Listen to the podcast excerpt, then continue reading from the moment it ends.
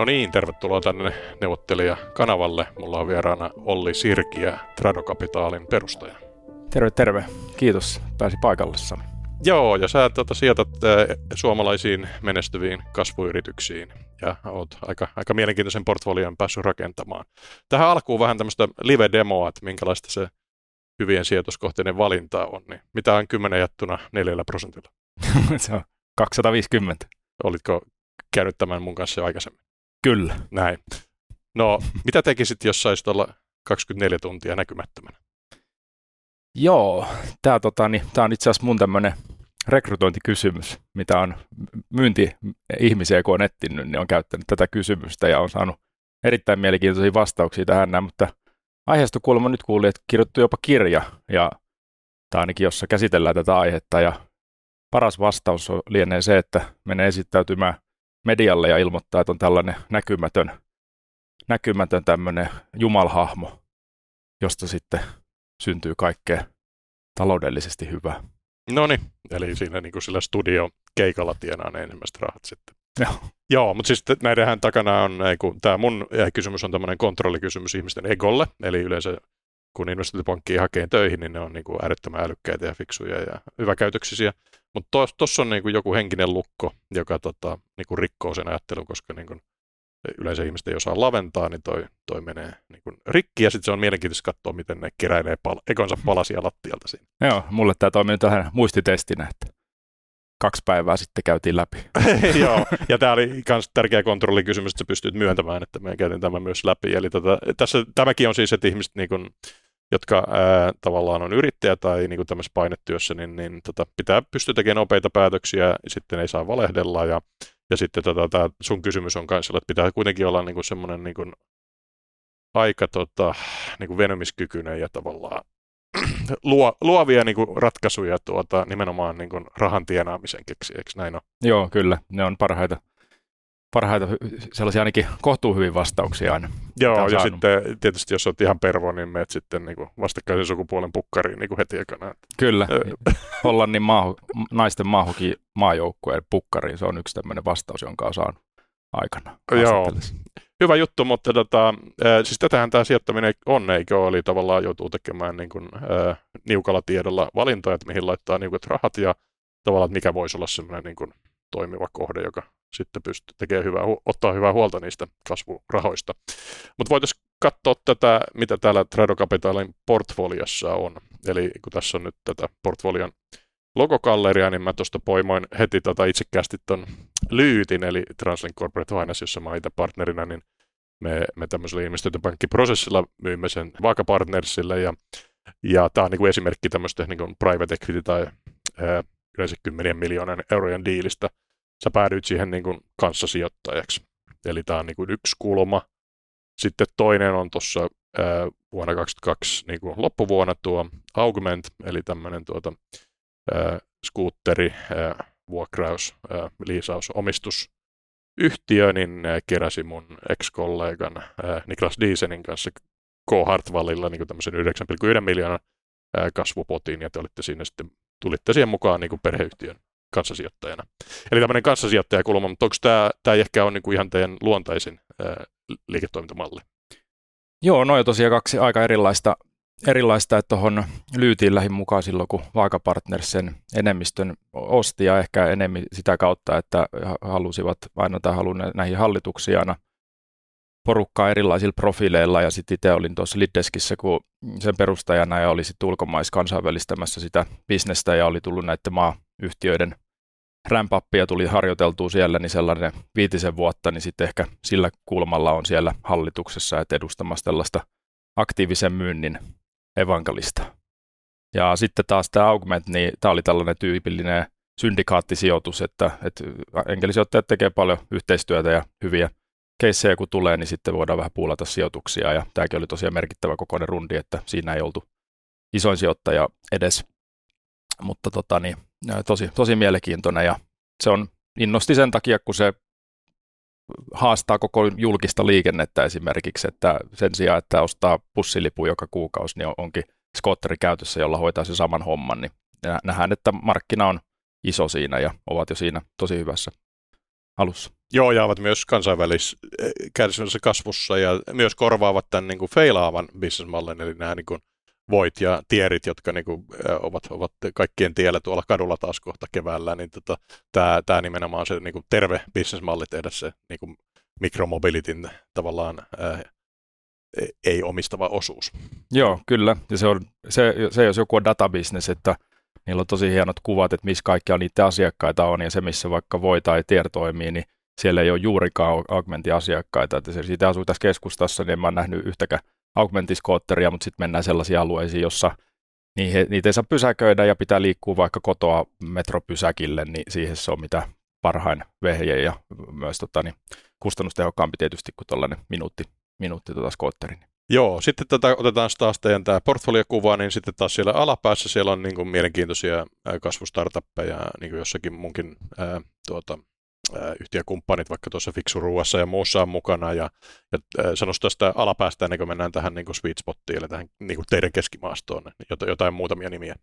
Joo, ihan alkuvaiheen sijoituksia, niin toki tehdään tosi paljon tiimi edellä, että kun on riittävän hyvä idea ja riittävän iso markkina niin, ja sitten on huipputiimi, niin ne yleensä löytää tiensä sitten loppujen lopuksi niin hyvä suoritukseen ja siellä muun muassa Jobillassa olin ihan en, ehkä jopa ensimmäinen sijoittaja ja siinäkin niin mutkainen matka oli aluksi, mutta nyt tosi hienossa kasvussa ja Saksa suurin markkina ja iso private equity-kierros viime vuonna tehtynä ja näin, että sieltä tulee sitten välillä näitä tosi hyviä onnistumisia, mutta niin siellä pitää vaan tehdä sijoituksia merkittävä määrä, jotta, koska siellä on aina, aina kuolee firmoja ja sitten niistä aina harvoin sit vaan pääsee sitten edes tuohon vaiheeseen. Joo, ja sitten niin kuin, eikö Hoivankin niin kuin, tuplaveellä niin kuin voi lukea tuohon kulmaan, että siellä on muuten siis hallitusneuvottelujen kannalta niin kuin mielenkiintoinen tuota, maahanmuuttajataistainen tämä mustanainen perustajana, niin tota, on jo yli viiden miljoonan skaalaan päässyt niin tosi lyhyessä ajassa tämmöisessä niin kuin hoiva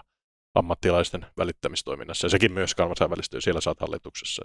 Joo, Onks... kyllä. Joo, se oli itse asiassa, tota, se tehtiin Kimpassa yhden tota, rahaston kanssa ja oltiin siinä kyllä tota, ihan tosi aktiivisessa roolissa neuvottelemassa sitä, di- diiliä ja oltiin siitä innostunut, kun noin lyhyessä ajassa oli saanut paljon asioita aikaisiksi ja ää, tosiaan kolmen sisaruksen tota, starttaama, starttaama pyörittävä firma oli aluksi ja ää, mielenkiintoisessa markkinassa ja nyt kun on vähän sote-markkinaa muutenkin päässyt tuossa niin oman yrityksen kautta tutustumaan, niin näki siinä kyllä hieno, hieno tarina edessä.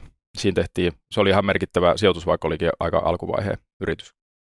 Joo, ja sitten tätä täällä keskimaastosta löytyy äh, sitten, äh, sanotaanko tämä äh, Timma, siinä on vähän samantyyppistä, eli, eli tätä tämä Reactor Venturesin kiihdyttämä, kun, kun oli kai Leaddeskikin, eikä ollut alun perin, mitä sä perustamassa aikoinaan. Ei, ei Reactor ei ollut Leaddeskissä mukana, mutta... Aa, okei. Okay. Joo, niin siellä oli Dawn Capital ja Joo, joo, Näin. joo. me itse asiassa kipattiin kaikki muut rundit, että rundilla tuli, tuli suoraan tuo Don ja Tesi mukaan, ja sitten mitä muita ei ollut sitten Ipon Ipoa ennen ei olekaan ollut. Että Joo, siitä. ja Leaddesk on siis tätä just niin kuin, tätä tämmöinen call centerin ohjelmisto, ja se on, löytyy pörssistä tällä hetkellä, että aika, aika niin kuin merkittävä firma, firma tällä hetkellä. Mennään tuohon Timmaan, niin tämä, se on aika, aika niin kuin vahva brändi Suomessa, niin kerropas vähän, mitä Timma tekee. Joo, te, Timma on tämmöinen parturikampaamo hyvinvointialan ohjelmisto, eli käytännössä koko tämmöisen parturin tai kampaamo-operaatiot pyörii melkein sen varassa, että siinä otetaan varaukset vastaan ja ää, ajanvarauskalenteri pyörittää sitä kautta, laitetaan vapaita aikoja myyntiin, rahastetaan, eli siinä on niin kassajärjestelmä mukana, ja sitten on tämmöinen niin marketplace, jossa sitten, sitten tuota, kuluttajat sitten voi näitä aikoja varata, eli tällainen B2B2C ää, business. Ja siinä ollaan oltu tota, varmaan nelisen vuotta, ehkä vähän ylikin on mukana ja tultiin aikanaan semmoisen merkerin kautta siihen sisälle ja sitten ollaan tehty tämmöisiä primary-sijoituksia, eli ihan niin pääomitettu firma ja sitten ollaan myös tehty vähän secondary-sijoituksia, eli ostettu vanhoilta ää, omistajilta sijoituksia ja sitten ollaan tehty myös tämmöistä venture debt-muotoista rahoitusta, että siinä on niin kuin yhdessä, yhteen firmaan mahtuu koko Trado Capitalin tämmöinen tarjoama. Joo, eli tulitteko te sen norjalaisen firman Joo. kautta? Joo, se oli siinä aika, aika alkuvaiheessa tuli ja tota, siinä nämä tota, ää, perustajat kaksi tuota, taisi olla muuten kanssa tekkareita, niin kuin ää, tuotantotalouden ää, tuota, diplomin insinööri, niin niin, niin tota, lähtivät siihen, mutta tota, niin tämä on tosi mielenkiintoista, että sulla on tavallaan toiminnanohjaus tai ERPpi ja toki niin kuin parturikampaamot tai tämmöiset tuota, hierotaliikkeet tai sun muut niin kuin pienet ää, tuota, palvelutalothan niillä ei ole kovin kummosia niin kuin järjestelmiä, niin se on aika mielenkiintoinen markkinarako, siis tämä toinen puoli bisneksestä, että, että tuota, pyöritetään sitä laskutusta ja reskontrol ja jonkin verran niitä yhtiön muita toimintoja. Mutta sitten tämä on aika, aika niin kuin unikki kombinaatio tähän B2B-bisnekseen, niin kuin sä sanoit, yhdistää tämä B2C, eli tavallaan tämä tota marketplace, eli tavallaan ihmiset voivat tilata tota, parturikampaamo-aikoja siellä. Joo. Joo, se on kyllä siis, siinä on mielettömän paljon hyviä juttuja siinä bisneksessä, että sen, siinä on, vaikka se ajattelisi, että voi olla globaali firma, joka tarjoaa tällaista, niin kaikille parturikampaamoille globaalisti, mutta loppujen lopuksi niin se on iso päätös parturilta vaihtaa joku softa, jonka varassa se toiminta pyörii, niin se yleensä vaatii sen, että on paikallinen myynti siellä, jossa kerrotaan kädestä pitäen, miten homma toimii, ja sen takia niin monet firmat, jotka on yrittänyt tällaista approachia, että myydään vaan netissä online ja voit ostaa sieltä ja ottaa käyttöön, niin ne ei ole pärjännyt. Eli siinä on tämmöinen paikallisuuskomponentti. Ja sen kannalta niin Suomi esimerkiksi ei ole kaikkein kiinnostavin markkina, johon sitten vaikka jenkkifirma tulee perustamaan maaoperaatiot. Ja sitten on tämä B2C-puoli, jossa alussa siitä ei ole mitään iloa, mutta sen jälkeen kun saa tietyn markkina-aseman mielellään niin kuin dominanssin, niin sitten se markkinapaikka muuttuu tosi hyödylliseksi sekä kuluttajille että niille parturikampaajille, että myöskin tietysti Timmalle softan tarjoajana. Joo. Joo, se on jännä siis yleensä, kun mä koulutan ihmisiä SaaS-mallista, niin se ongelma on niillä tota, se, että ne sekoittaa sen konsulttibisneksen siihen tota, jatkuvalaskutteiseen niin kuin asiakas tilausbisnekseen, mutta tota, toi on niin kuin hyvin harvinainen ongelma, että sekoitetaan siihen niin kuin tavallaan transaktioplatformiin sitä tota, tavallaan sitä jatkuvaa laskettaista ohjelmistopalvelua, että, mutta niin kuin mielenkiintoinen kombinaatio, niin kuin ehkä E, esimerkki, miten tätä voisi niin havainnollistaa, että olisi vaikka niin kuin joku Uber, jossa olisi myös niiden tätä taksiyrittäjien tätä ERPI mukana. Tai mä en tiedä, onko Uber menossa siihen suuntaan, mutta tätä, käsittääkseni se on vain se transaktioplatformi, josta tilataan niitä kyytejä. Mm, kyllä, joo. Tietysti se on vähän yksinkertaisempaa vaikka Uberin sen taksikuskin kannalta, että ei tarvitse kun ottaa asiakkaita ja viedä ne paikasta toiseen ja kuitata tehdyksi. Ja sitten taas parturikampaamolla on sitä ajanvarausta ja peruttamista ja markkinointia ja muuta juttua siinä, että se softa on huomattavasti laajempi.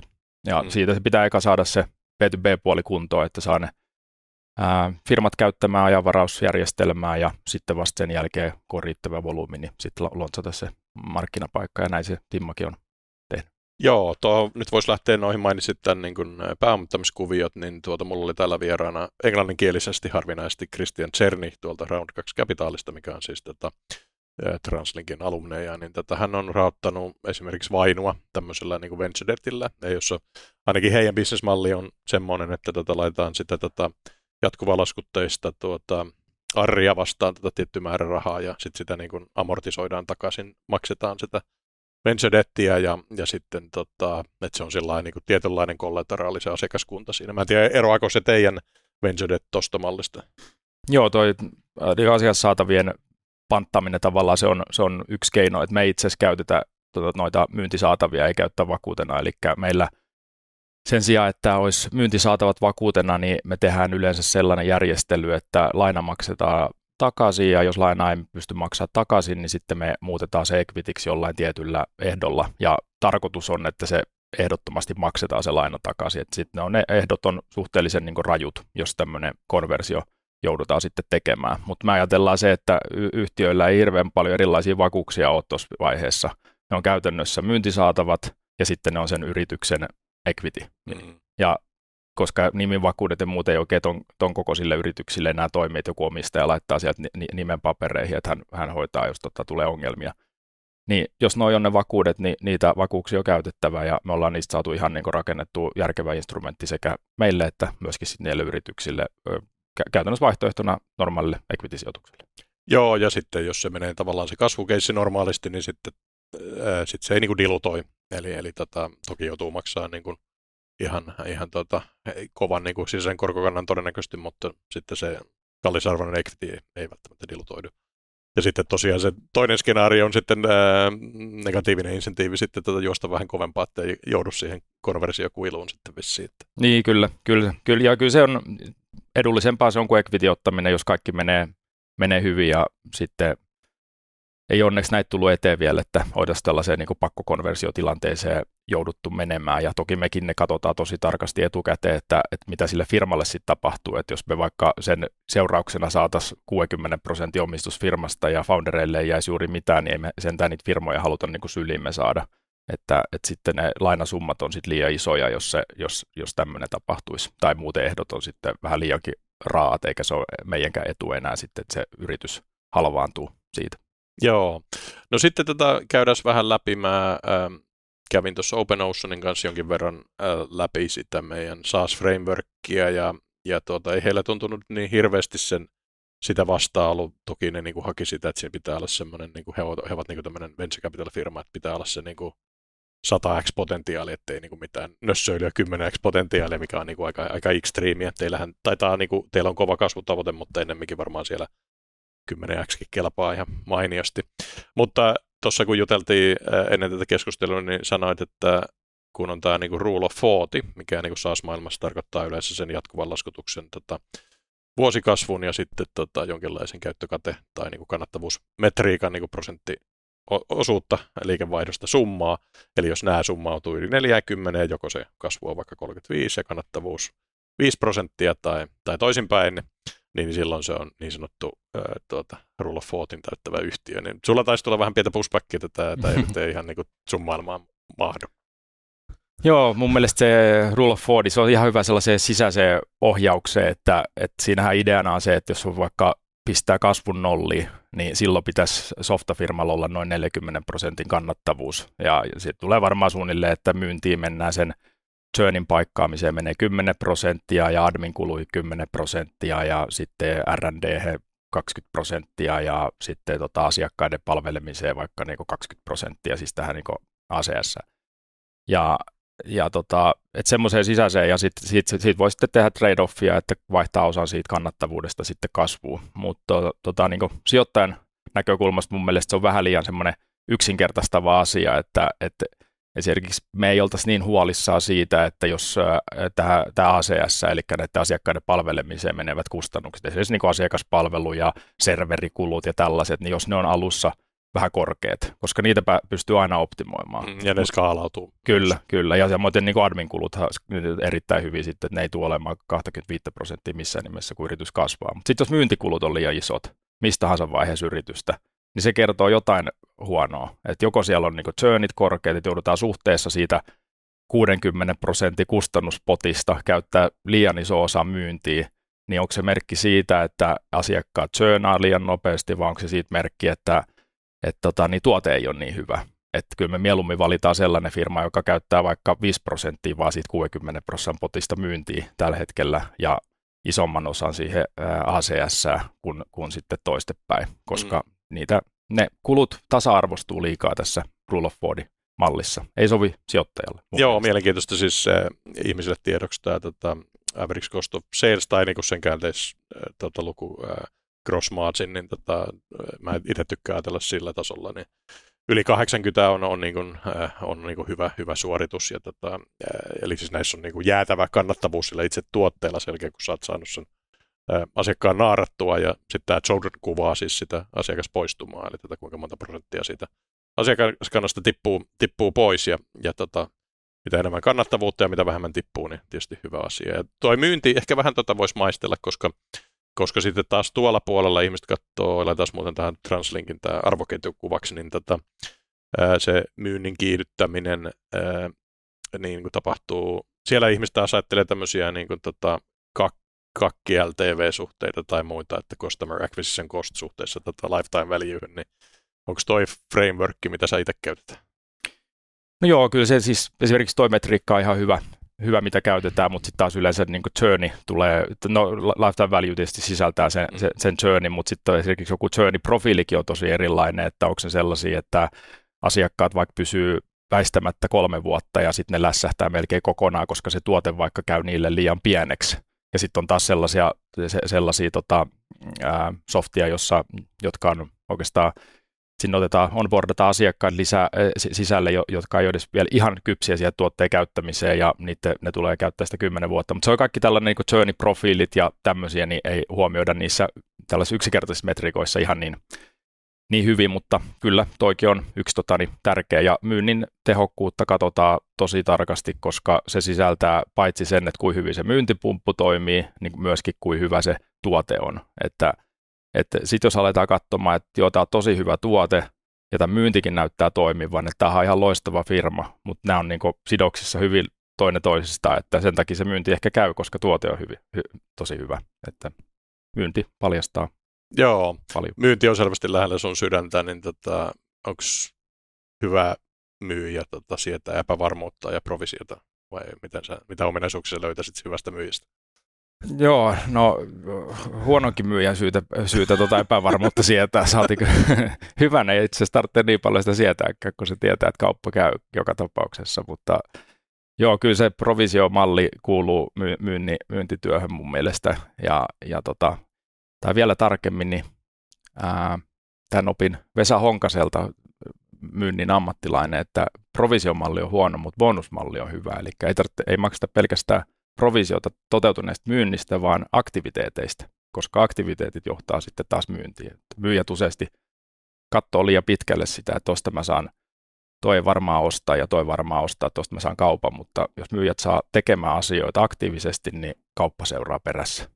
Niin, eli raakaa funnelia vaan, johon niin kuin, saadaan niin kuin N lisää, niin tätä kyllä, kuulostaa kyllä. tämmöistä. Joo, kyllä. joo, se on kyllä hauska. Hiiri ei nukkuva kissa suuhun kävele. joo, joo, toi on, toi ja kyllä se on niin kuin tärkeää, että näissä skaalautua niin kuin, tota, uittaa ja uppoa. No sitten voisi vähän katsoa näitä muita portfoliofirmoja, niin no vähän kiinnostaa itse asiassa, mä en ole niin kauheasti tehnyt näitä hoiva-alan diilejä. Kollegat Translinkilla myyvät tämmöisen Auntien, joka on tämmöinen tota, yritysten, voi ajatella, että kun yrityksellä on työterveydenhuolto, niin sieltä on tämä mentaalityöterveydenhuolto jätetty vähän vähemmälle, niin tota, tämä on sitten yritysten tapa ää, tuota, saada ihmisten, työntekijöiden tuota, niin kuin henkinen koneisto kuntoon. Niin kuin, ja sitten siinä on tietynlaisia timmamaisia platformiominaisuuksia. Mutta tota, sulla on, sulla on niin vähän tuossa Spaceista, ää, ei niinkään toi hoiva, joka on enemmänkin kai sitten henkilövuokraamista, mutta sitten sulla on tämä terapiatalo Noste. Kerropas, minkälainen bisnesmalli siellä on taustalla.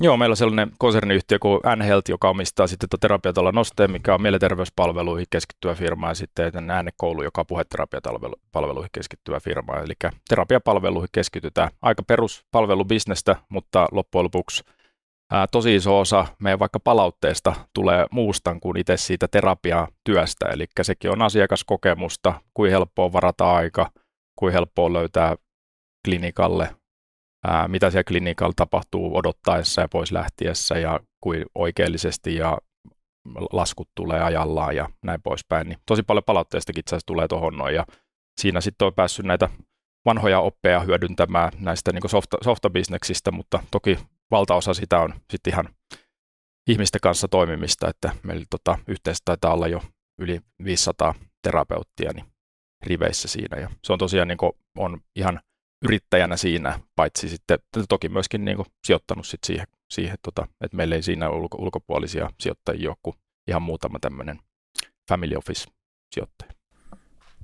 Joo, no on kyllä tosi mielenkiintoisia. Nythän siis voisi ajatella, että kun saamme oikeasta hallituksen, mä oon siis sitoutumaton, mutta, mutta tota, en pidä tätä edellisen hallituksen sote-mallia tai hyvinvointialueen mallia mitenkään niin erityisen onnistuneena, niin voisi olla, että tuon tyyppinen niin liiketoimintamalli malli, on ainakin upsidea.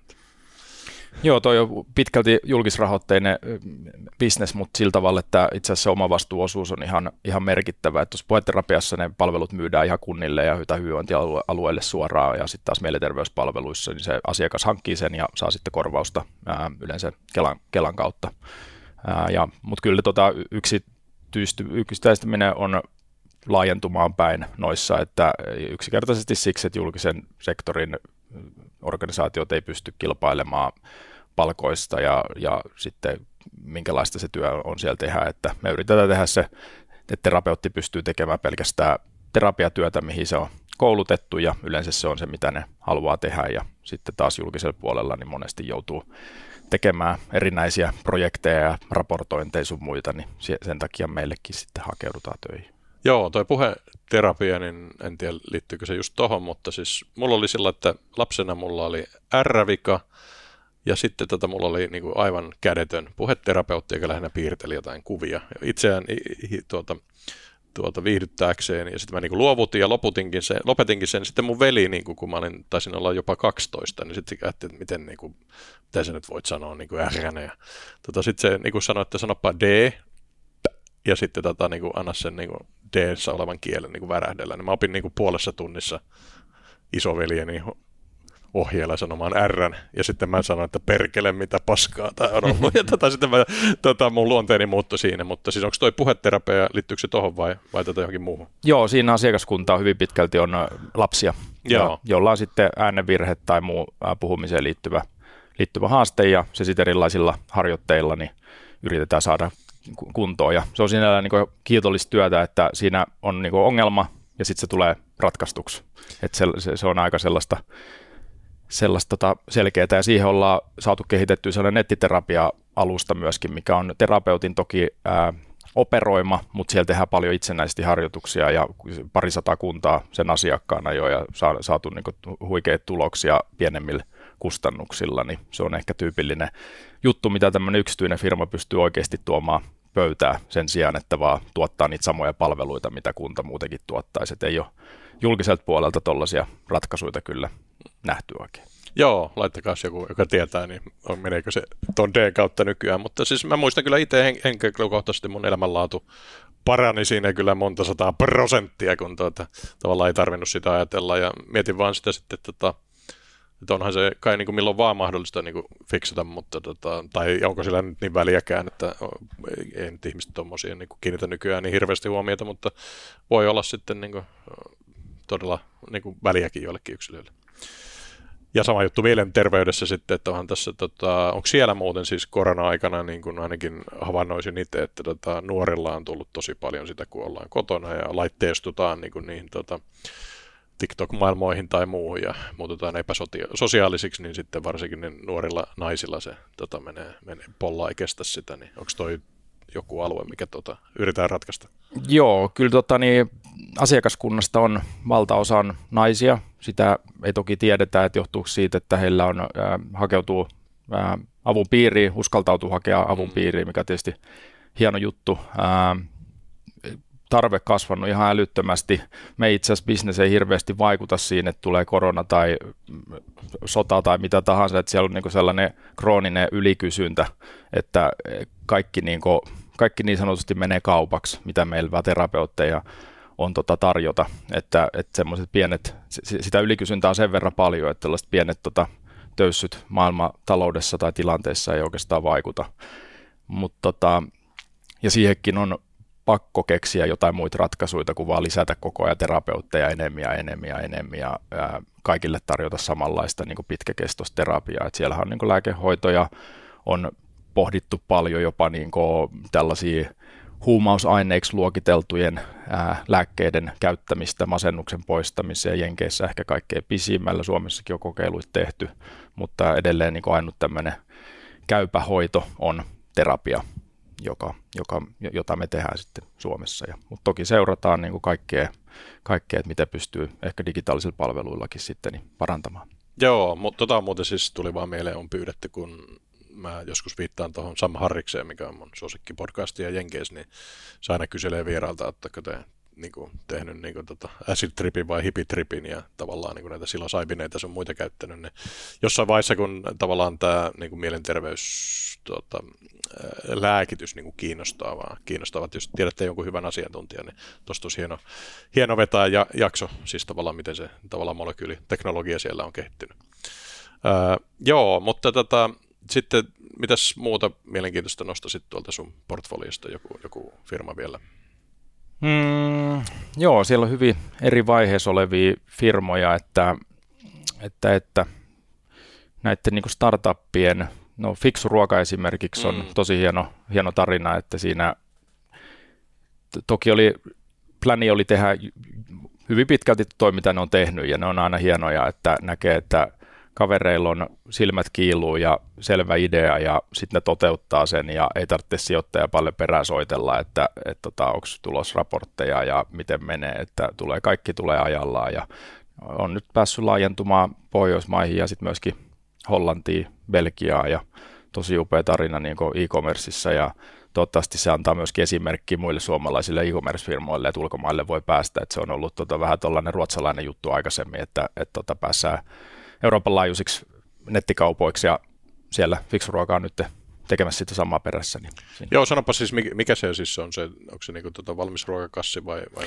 mikä se Ei, on se? Fiksuruoka myy tällaista hävikki, niin. ei ehkä hävikkiruokaa, mutta sellaisia, mitkä on vanhentumassa tuotteet ja, ja iso, isoja määriä saa sitten valmistajilta tai sitten retail kauppialta ostettua niitä ja myy sitten niin isoilla alennuksilla kuluttajille, että se on sitten kuluttajille samalla niin ekoteko ja myöskin sitten ää, säästää siinä rahaa ja voi ajatella, että tällaisessa hetkessä ne on tehnyt aika niin nappiajoituksen, että porukka haluaa säästää elintarvikekustannuksissa ja sitten samalla pystyy myöskin tekemään ympäristöteon, niin on ollut hyvä mun mielestä va- vainu niille kyllä tuohon lähteä mukaan. Joo, mä oon itse tuossa Fredman Groupin hallituksessa, jossa on tämmöinen Jeff Stein tuota, niin kun, äh, ravintoloiden niin kun, äh, ruokaturvallisuus äh, tota, IoT-ohjattu SaaS, ja sitten he itse toimii myös tuossa tota, food service-puolessa, esimerkiksi hoitaa tota Finnairin, Finnairille tuota, tämmöistä tota, tarjoilu, ää, kar, kartonki, ää, tuota, ää, pakkaukset niin kuin, ton, ää, muovin sijasta, mutta siis tämä ei ole, tämä, tätä niin kuin food service, tämä on niin kuin enemmän siis tuolta ää, kaupan ää, ylijäämää, ei, ei niin kuin ylijäämää. Joo, tämä on ihan tota, niin kuin, periaatteessa kuivaruokaa voisi melkein sanoa enemmänkin, että, että semmoisia, missä on vähän pidemmät nämä ää, pilantumisajat ja pystyy varastoimaan vielä omassa varastossakin ja lähettää sitä asiakkaille, että hyvin tota, niin, muuten perinteinen semmoinen verkkokauppa. Joo, no mutta tota, nytkin kun se tänne on tullut, niin tätä selvästi haluat niin kuin jonkin verran tuota, yhteydenottoja lisää, mutta niin voisi nyt sitten katsoa, että miten sä niin kuin, tota, vaikutat aika, aika tämmöiseltä niin kuin systemaattiselta kaverilta, niin sulla on varmaan joku screenaussysteemi, miten sä niin kuin päädyt noihin kohteisiin, mitkä sulla nyt on portfoliossa. Voisiko sitä vähän avata? Joo, tuossa silloin kun sijoitustoiminta tuli aloitettu, niin silloin melkein kaikki diilit tuli jonkun tuttava kautta ja se oli sinällä, että oli ihan hyvä, että ei ollut paljon missään esillä ja ei ollut mitään nettisivuja, että ne liidien laatu oli kyllä tosi hyvä. Ja sitten pelkästään se, että kun alkanut aktiivisemmin tekemään tekemään diilejä, niin alkaa tulla yhteydenottoja enemmän ja enemmän. Ja, ää, toki niitäkin niin katsotaan, mutta kyllä meillä semmoinen on, että kokopäiväisesti ää, henkilö Sami, joka tuli tota Remmiin mukaan. Loistava nimi. kyllä. Tuli, tos, vaan tuli mukaan tuossa tota, niin, viime vuonna, niin, niin käy läpi ihan vasta perustettuja yrityksiä, pari vuotta sitten vanhoja yrityksiä. Niistä ei paljon lukuja ole vielä tarjolla, mutta käydään ihan nettisivuilla katsomassa, että onko ylipäänsä niin kuin sellaisessa markkinassa, joka meitä kiinnostaa ja jos on markkinassa, niin sitten katsotaan vähän LinkedInistä niin kavereiden taustoja, onko saanut aikaisiksi jo jotain e, entisessä elämässä ja sitten jos on riittävän kiinnostunut, niin otetaan yhteyksiä ja kysellään, missä vaiheessa niin rahoituskuviot menee ja ihan sillä tavalla, että se on aika, aika tota, niin raakaa duunia ja hitreitti siinä duunissa niin ei ole kauhean korkea, että se, että edes halutaan jutuille, niin saattaa olla yksi firma viidestä sadasta, varsinkin kun noin leveästi niitä skannataan. Ja sitten sen jälkeen se todellinen prässi sitten alkaakin vasta, että kysellään, että mitä meinaatte tehdä ja onko kiinnostaako mieluummin saada tästä niin elinkeino vai iso bisnes vai jotain siltä väliltä ja näin. Ja väärä vastausta, ajattelin elää, elää sun rahoilla seuratkaa. kyllä, kyllä. Mutta se on niinku ollut yllättävää, että aina ajattelin, että tämä tiimi ratkaisee, että ei ole riittävän hyviä tiimejä tekemässä, mutta Suomessa niin tuntuu siltä, että nämä ideat on tehty monesti sellaisia, että tämä koko markkina ei riitä. Että jos ne on sellaisia, että siinä on jotain Suomi-sidonnaisuutta ja tämä Suomen markkina ei riitä, niin vaikka niillä menisi kaikki niin kuin pitääkin, niin se voi helposti jäädä johonkin joidenkin miljoonien eurojen liikevaihtotasoon ja se on ihan hyvä juttu yrittäjille, mutta se ei ole oikein hyvä juttu sijoittajille. Että ei me ei tosiaan haeta mitään 100 x että me kuulutaan tähän nössökategoriaan, niin kuin sanoit, mutta, mutta, tota, mutta se pitää olla aika suoraviivasta tekemistä kyllä. että jos se on Suomen vallotus, niin sitten se oikeasti pitää vallottaa, ja, mutta mieluiten semmoisessa markkinassa mukana, missä tota, pystyy ulkomaille menemään. Ja se ulkomaille meneminen ei ole niin hankala, mutta se pitää olla vaan business pitää olla sellainen, että ei ole kaikkea rakennettu alusta asti ja niin kuin Suomen varaa ja Suomi sitä ja Suomi tätä. Ja se on, kun täältä katsoo vähän pienestä reiästä tätä maailmaa, niin se on kyllä niin kuin, siihen karahtaa moni firma. Joo, annas pari vinkkiä. Siis esimerkiksi tuossa Fredmanin Chefsteinissä, niin siellä on esimerkiksi tota, Suomen kotipizzat on niin kuin asiakkaana ja sitten semmoinen luonteva oli, että Orkla voisi ottaa ne sitten muissa Pohjoismaissa käyttöön, niin tätä tulisi niin satoja ravintoloita heti. Mutta sitten tota toinen tie oli, että palkataan tätä maatoimistot ja pistetään sinne just niitä sun superluukuttajia, jotka tota, bonuksilla mm-hmm. insentivisoidaan ja sitten kolmas on kai pieniä yrityskauppoja, niin anna jotain niin kuin vinkkejä tavallaan, että vai löytyykö noiden lisäksi jotain muita, muita maastoja? Tavallaan niin kuin mm. leveroida joku globaali asiakas, perustaa maa yhtiö niin kuin myyntihenkilöstön varaan ja sitten yrityskauppa. Hmm. Joo, ihan bisneksestä riippuu, että so, softabisneksistä on enemmän kokemusta, että siinä ää, mun mielestä on ää, kaikkein helpoin on tehdä se itse, että softa kuitenkin pitää tuntea läpi kotaisin läpi ja sitten ei ole sellaista, että jolla jakelijalla on kymmenen eri tuotetta ja sitten kun niistä sattuu yksi tuote myymääkin paremmin, niin sitten se vaikka olet toisiksi paras tuote, niin eihän sen myyminen kiinnosta ja siinä on vähän liikaa sellaisena tota, muiden varassa. Niin, eli jälleenmyyjä ei oikein toimi. Ei se oikein softapuolella toimi, mutta sitten on toki jotain sellaisia markkinoita, missä on vaikka asiakkaita tosi rajattu määrä ja on sellaisia myynti-ihmisiä tai jakelijoita, jotka niin ihan oikeasti tuntee ne kaikki mahdolliset potentiaaliset ostajat ja niihin sitten kontaktin luominen ja niin on, se on vaan turhan niin työlästä, kun joku sen on valmiiksi tehnyt, niin sille taas ehkä tuollainen jakelumalli sopii. Mutta en ole kyllä niin softapuolella, niin en ole monta firmaa nähnyt, jotka kauhean hyvin ainakaan alkuvaiheessa niin olisi saanut bisnestä kansainvälistettyä tuollaisella jakelumallilla. että se yleensä tulee sitten kuvaan mukaan, kun on jo saatu asiakaskuntaa siellä ja ne vaatii vähän parempaa palvelua ja integrointeja ja tällaisia, niin silloin niiden ympärille alkaa sitten syntymään uutta bisnestä, mistä on esimerkkinä joku niin Workday ja Salesforce ja Monday ja Pipedriveit ja tällaiset, niin niillähän kaikilla jo tällaiset paikalliset jakelijat, mutta ei ne sillä ole hommaa aloittanut kyllä. Joo, eli melkein perustajan poppoon pitää ainakin harkita maanvaihtoa ja niin Kyllä. lähteä vallottaa sitä Yks, isoa. Yksisuuntaisella, yksisuuntaisella lentolipulla. Ei, okei, okay, no niin, on ne, on ne vaan yrittäjäksi. Mäkin on siis yrittäjä, kestän kaikenlaista, mutta jumalauta mä enää kyllä jaksa muuttaa. Tätä. Tota, on, on siis ollut ekspatti patti 13 vuotta Lontoossa, mutta josta jäi hyvät muistot. Öö, joo, mutta tota, mielenkiintoisia, mielenkiintoisia aikoja. Öö, ehkä tuosta networkista kanssa selvästi niin kuin, sitten lähdet niin kuin A-rundiin tai myöhäisemmän vaiheen niin kuin kierrokseen mukaan, mutta selvästi sitten olet, että tässä pitää olla sellainen firma, jossa sun pitäisi kelvata hallitukseen. Onko tämä niin kuin se toinen bisnesmalli? Mm, no niissä, missä tehdään merkittävä sijoitus, niin niissä se ajankäyttö on jo kannattavaa, että siellä jos tuntuu, että on jotain annettavaa, niin silloin yleensä se on ihan kaksipuolinen tahtotila, että, että hallitukseen kannattaa mennä. Mutta sitten esimerkiksi ihan alkuvaiheen startuppeihin, niin ne kyllä yleensä vie jopa enemmän aikaa kuin sit kypsemmässä vaiheessa oleva yritys, ja sitten jos niitä sijoituksia pitää olla joku parikymmentä, jotta niistä löytyy se yksi tai kaksi tähtiyritystä, niin niissä vaan niissä hallituksissa ei vaan pysty olemaan. Plus, että ne asiat on aika sellaisia arkipäiväisiä, mitä siellä, siellä niin käydään läpi, että ei ne saa samanlaista hyötyäkään myöskään sitten tota, henkilöistä, jotka vaikka pystyy kansainvälistymissä auttamaan, jos ei ole vielä siinä vaiheessa koko yritys. Ää, että ei ole mikään pakko, että viides hallituksessa taida tällä hetkellä olla ää, painottunut noihin, mihin on lähtenyt sitten private equity ää, kelkkaa mukaan, tai sitten missä ollaan tehty vähän isompi sijoitus. Mutta näissä startupeissa niin ihan pääsääntöisesti etukäteen jo sanotaankin, että ei olla hallitukseen niin heti ainakaan käytettävissä.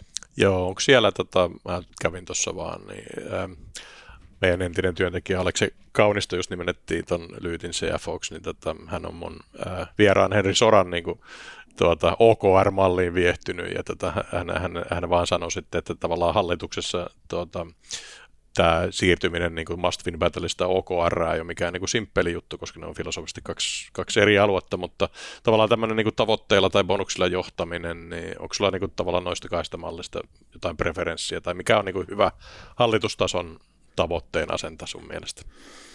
Hmm, joo, kyllä palkitsemisjärjestelmät on aika tärkeä osa tota, hallitustyöskentelyä ja ää, myynti, myynti on mun mielestä ihan niin kuin oma, kategoria ja sitten muu, muu henkilöstölle sitten rakennetaan erilaiset mallit. Ää, OKR on itse asiassa itsellekin tullut tutustuttua vasta tuossa Lyytin yhteydessä ja ei ole, hyvin näyttää malli toimivan, mutta en ole tota, niin sen mikä superspesialisti kyllä. Mutta Joo, on, muakin siis siinä taa, saa Henri Sora tai muut korjata, mutta pikkasen hämää se, että siinä on niinku niitä moonshotteja ja tavallaan ne on kuitenkin vähän leikkimistä, että tavallaan kun sä et saa sitoa niitä vaikka niinku kompensaatioon, niin se jää vähän semmoiseksi, että, että niinku money walks and bullshit talks, että mulla on vähän ehkä sitten, itsekin siis Fredman käyttää must win battleja ja, ja ne toimii mun mielestä hyvin, jos ne vaan on valittu ne taistelut hyvin. Että, mutta niinku mielenkiintoisia filosofioita löytyy siis koko erillinen jakso tästä OKRstä, jotka on niinku mm. Intellit ja Googlet kehittänyt, että niin mm. tosi kova systeemi. Mm.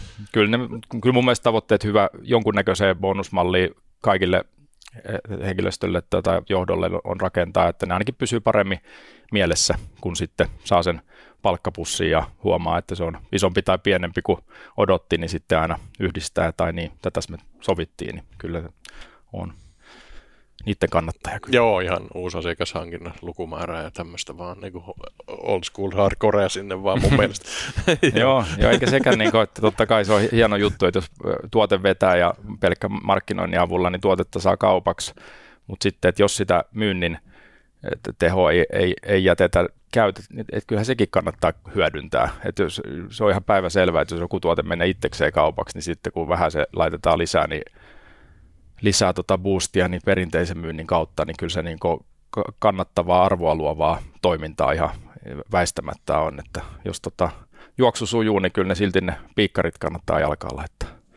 Joo, ja toi on, mainitsit nämä tota, niin kuin jätti äh, SaaS-firmat, joilla on omia varreja, eli valioidit resellereitä, niin kuin Salesforceit ja HubSpotit ja äh, niin poispäin, niin tota, siitä itse mulle nyt tulee jakso tuosta tämä niin kun mun yksi vieras Volan Partners, niin tota, osti tämmöisen Cloud Onein, niin, tai sijoituksen teki siinä, niin aika niin kuin mun mielestä tylsä tämmöinen tota Microsoftin ää, tavallaan pilviin jälleenmyyjä, niin yhtäkkiä onkin aika seksikäs, kun sieltä löytyy tuota tekoäly, tuota kompetenssia, ja Azure-pilvi on yhtäkkiä täydellinen koulutusalusta tuota sun ää, he, yrityskohtaiselle niin kuin, tuota, ää, GPT-mallille, niin, niin tavallaan oikein joskus niin kuin muuttuu toi niin VAR-bisneskin yllättävällä tavalla mielenkiintoiseksi, mutta ei se niin kuin yleisesti ottaen niin arvokasta ole, koska sä oot toisen renki. Joo, näin se on. Että oikeastaan pari hyvää tota, firmaa noidenkin ympärille on rakennettu ja se on oikeastaan tuossa pystynyt spottaamaan sellaisen softan, joka lähtee tosi kovaa lentoon ja sitten saanut tehtyä Suomeen vaikka ensimmäiset isot integraatiot ja sitten kun se kolmas ja neljäs ja viides asiakas haluaa ottaa softan kanssa käyttöön, niin se on aika selvä valita, että jos toinen on tehnyt niitä kaksi kertaa ja toinen on tehnyt nolla kertaa, niin sitten helposti se yksi alkaa pärjäämään siellä ja ne hankkii kaikki konsultit, jotka vähänkin sen ympärillä, niin kompetenssia on ja niistä tulee herkästi sit tosi isoja firmoja. Itse asiassa sama vähän tuossa tota, varmaan Translinkinkin bisneksessä, että olitte hyvin tota, varhaisessa vaiheessa näissä SaaS-firmoissa kiinni ja sitten kun oli esittää niin aukeaman verran logoja ja kaverille ei ollut muita kuin pellitaivutusbisneksiä, niin sinnehän ne hakeutui. Nyt on varmaan vähän kilpailu koventunut, mutta... No kyllä, mutta kiitoksia tämä tota, pyytämätön yllättäen tulla vastamarkkinointi aina kelpaa muuten, että vinkiksi vaan muillekin vierailla. Mutta joo, Translinkilta löytyy tota, kaupungin paras tota, SaaS-myyntiosaaminen ja hyvä verkostokin. Lähden muuten tässä Miamiin sinne tuota, tuolla meidän directors meetingiin tässä tämän, tämän niin kuin viikon jälkeen niin kuin haistelemaan Amerikan tuntoja. Mutta joo, toi on mielenkiintoinen. Itse asiassa voisin kokeilla suhun tätä, että tekisikö tästä vakkarikysymyksen, niin miten hyödynnät tai tulet hyödyntämään tekoälyä? Joo, kyllä se tota, sitä on tullut kokeellisesti jo testattu useampaa juttua ja on se huikea systeemi se on kyllä, että on tota vähän koodaustaustaakin itsellään ja sitä on tullut testattua, että kuinka hyvin se siinä pärjää ja hyvinhän se siinä pärjää. Ja sitten toki kaikessa tällaisessa markkinoinnissa ja vastaavassa, niin siellä se sisällön tuottaminen on, on tota huikeeta, mutta kyllä siitä tulee kova juttu ja mä luulen, että nämä Zuckerbergit sun muut niin tulee olemaan keppikerjäläisiä verrattuna siihen, kuka ton tota tekoälyn niin nappaa oikeasti haltuun. Ja siellä hyvä puoli on se, että kun tekniikka on nyt jo niin kehittynyt, niin mä en usko, että siellä tarvitsee firmojen laittaa ihan niin kuin miljardeja peliä enää tuotekehitykseen, vaan sen päälle jo olemassa oleva päälle voi rakentaa aika tosi hienoja juttuja, millä tapahtuu niin salaman nopeasti asioita, kaupallisesti hienoja asioita, että uskon. Joo. Hienoa, mulla on ollut vieraana Olli Sirki ja Trero Capitalin toimitusjohtaja. Sanois vielä tähän, miten sinun voi ottaa yhteyttä tai kollegaasi Samiin. Joo, meillä on tuota nettisivua www.rado.fi ja Samio tosiaan ottaa tota, niin meiltä, meiltä kaikki sisätulevat liidit haltuun ja sitten me käydään niitä kerran viikossa läpi, screenaillaan ja sitten tavataan yleensä, yleensä tota, kimpassa sitten ja sieltä kautta voi laittaa toki LinkedInistä, niin molemmat kyllä tavoittaa kanssa ja ne on aina, ja tosi mielellään siis ihan sparraillaankin, että jos on vaikka vähän tuntuu, että on varhaisemmassa vaiheessa kuin mitä yleensä sijoituksia tehdään, niin ei me sellainen aleta, a, aleta tota, hylkimään ketään, että jos on mielenkiintoisia tyyppejä, joilla on isoja ideoita, niin kyllä me aamupalat tarjotaan. No niin, hienoa. Tuota, ja kun olette tänne saakka katsonut tai kuunnellut, niin laittakaa tämä